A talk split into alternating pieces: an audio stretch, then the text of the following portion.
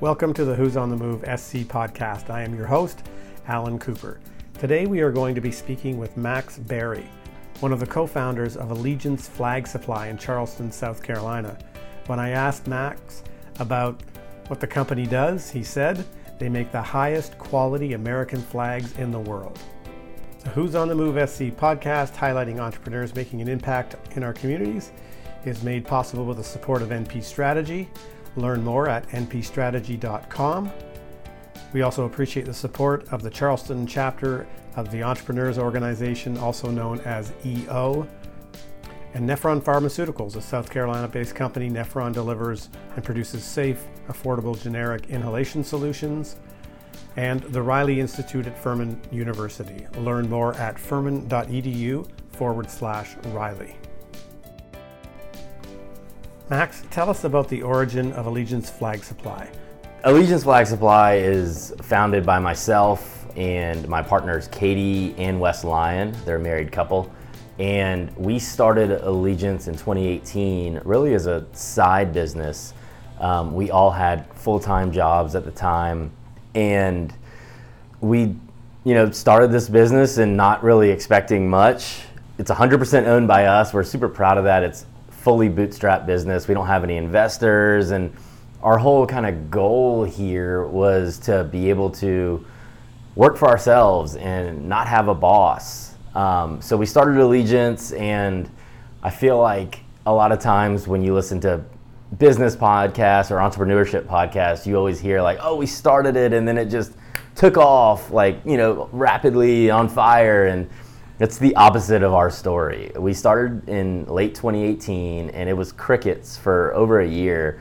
We would get an order here, maybe an order there, um, but nothing substantial. Absolutely not quitting our jobs anytime soon. What opportunity did you see in the marketplace?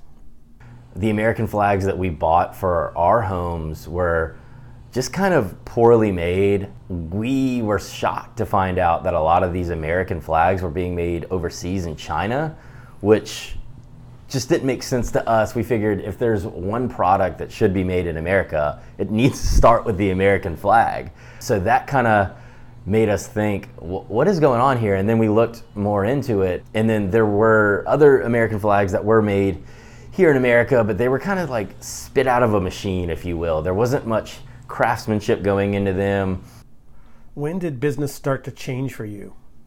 Basically, fast forward from 2018 to COVID when that hit in what February, March of 2020, and that's really when the business started taking off. I think uh, you saw uh, a few things happen. You saw an increased sense of patriotism at the beginning of COVID. Uh, people kind of felt like we were all in this together. And then us as a company made a wide variety of pivots to change kind of the product, change the, the story behind the product, focus on American made, and that kind of all came together in call it March of 2020. And then we started getting more and more orders. The business started taking off. I actually got furloughed from my job. I come from the hotel finance world. Um, and hotels just got hit really hard during COVID. And I got furloughed, and it was like the stars aligned in a way where it was like, if we were ever going to do this full time, now is the time. Let's go all in and do it. So we moved out of Wes and Katie's garage into this small little tornado shelter building on the Navy Yard here in Charleston. And uh, the rest is kind of history. Since then, we've moved warehouses several times as we've outgrown. Um, we're in a 6,000 square foot warehouse now, and we're going to move here in the next few months into a 15,000 square foot warehouse. And we've just kind of continuously outgrown.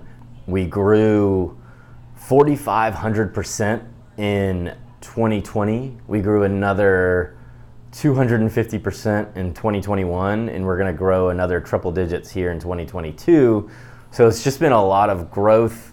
It's been fun, but it's also been like a puzzle trying to figure out how do you grow, uh, still remaining profitable, and also keeping. We're a, a CPG company at the end of the day, so we need to have enough inventory on hand to be able to fulfill all the orders that we get, but at the same time, how do you keep that inventory balance with your cash flow? And how do you maintain a healthy cash flow while essentially more than doubling your inventory every year? So that's been a fun puzzle to figure out. And what channels have worked for you in building the business?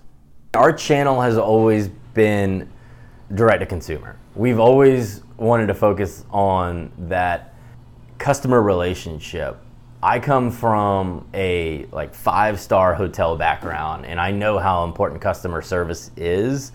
Uh, and we've really put that customer, we've put a five star hotel customer service in our business as one of our core pillars.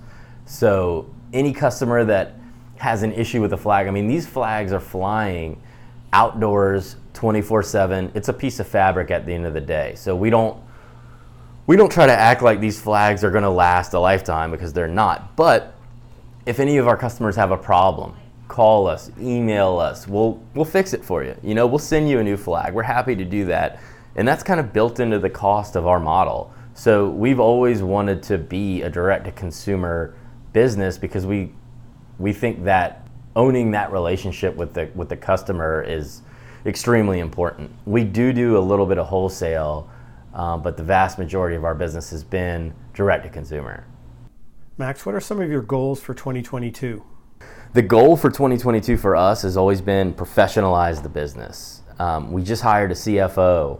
We're making big operations hires. Us as the three co-founders really want to spend our time with more of the new product development, more directional focus of the business, um, and as I'm sure you know, as a a, a founder starting out in a young business, you wear a lot of hats. So what we are really wanting to do now is to delegate more and, and pass some of those hats onto other professionals that can come, uh, you know, take the business in their own direction. For us, that means we just actually opened up our manufacturing side in October of 21. So that's relatively young. So getting more scientific and more mathematical around uh, production and numbers and outputs and efficiency. That's huge on our radar for this year. Um, and then also growing into a new space. We've outgrown this warehouse quickly, so now we have to find a new one and move into that warehouse and set up all the lines in that warehouse and set up the fulfillment and just really create that efficiency that is going to create the foundational structure for the next really three years of our growth. Max, what is the key to success for an entrepreneur in one word? Oh,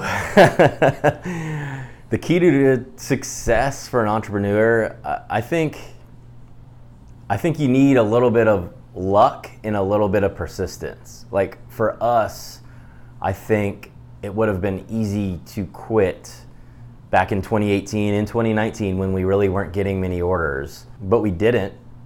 And I think the little bit of luck that we got was around 2020 when obviously a lot of retail stores closed for because of COVID and people were more prone to online shop. Um, e- the e-commerce industry grew. I think the number was like it grew 10 years in a few months because a lot of retail was closed, and that helped us um, grow our e-com store. So I think when when the luck strikes, being in that position with all your hard work and persistence to be able to take advantage of the luck that presents itself at the time, and I think that's what we did well uh, to to be where we are now. Max, talk about the pivot from contracting with others for your flag supply to setting up your own manufacturing facility to produce flags. So we made a decision that our core business being selling American flags, we started out just contracting. I mean, none of us three founders have any experience with sewing.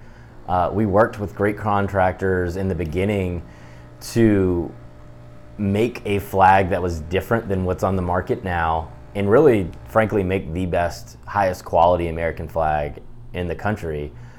But there came a time as the business continued to grow that we needed to make the decision are we going to rely on third party contractors to control the inventory of our business? Like things happen. Um, contractors people don't show up to work. Um, they run out of material, and we just went through so many growing pains where we we sold out of inventory every single summer. I mean, summer is like the peak time for flag, the flag business. So just relying on a third party wasn't working for us because we wanted to be able to control our own destiny. So we made the decision, all right, let's try to figure out how to bring all of our manufacturing in-house. And I think going to your question earlier about what makes entrepreneurs successful, I also think another thing is ignorance.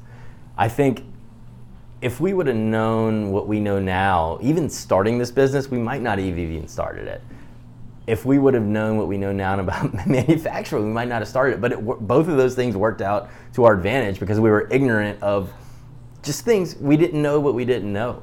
Um, so we have started manufacturing American flags. We manufacture about 75% of all of the flags. We still do work with some contract manufacturers, but the goal here in the next few months is to be able to bring on 100% of our manufacturing, and it allows us to, one, cut costs, two, have much more control over our inventory, over the inventory planning, and uh, allows us to not sell out um, of our products. And then three, which is super important to us, it allows us to create jobs, specifically um, textile manufacturing jobs, which we are very passionate about because, as you know, in the late 20th century, the American textile manufacturing job pretty much got shipped off overseas. We are passionate about bringing those jobs back. Our customers are super passionate about bringing these textile manufacturing jobs back. So we've hired, we've got 25 employees right now.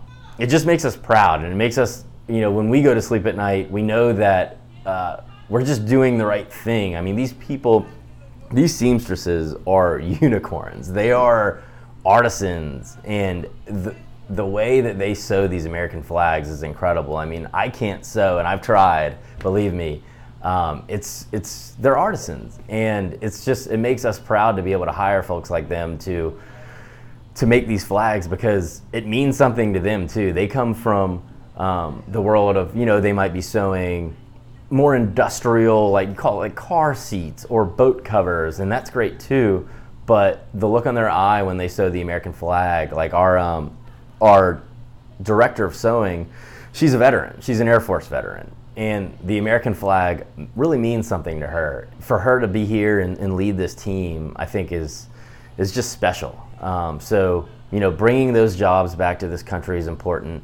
Hiring veterans is extremely important to us. And then lastly, hiring military spouses has been very important to us. Our entire customer service team is military spouses. And what we found is military spouses have run into issues of job insecurity because they're having to move around a lot. They don't really know how long they're going to be at one location, and that's led to job insecurity with their careers. So, bringing military spouses on for our customer service team has been awesome because they can work remotely and they have an awesome story to tell. Our customers love to talk to them uh, and talk about their journey as a military spouse. So, that's been great for us, great for our customers, and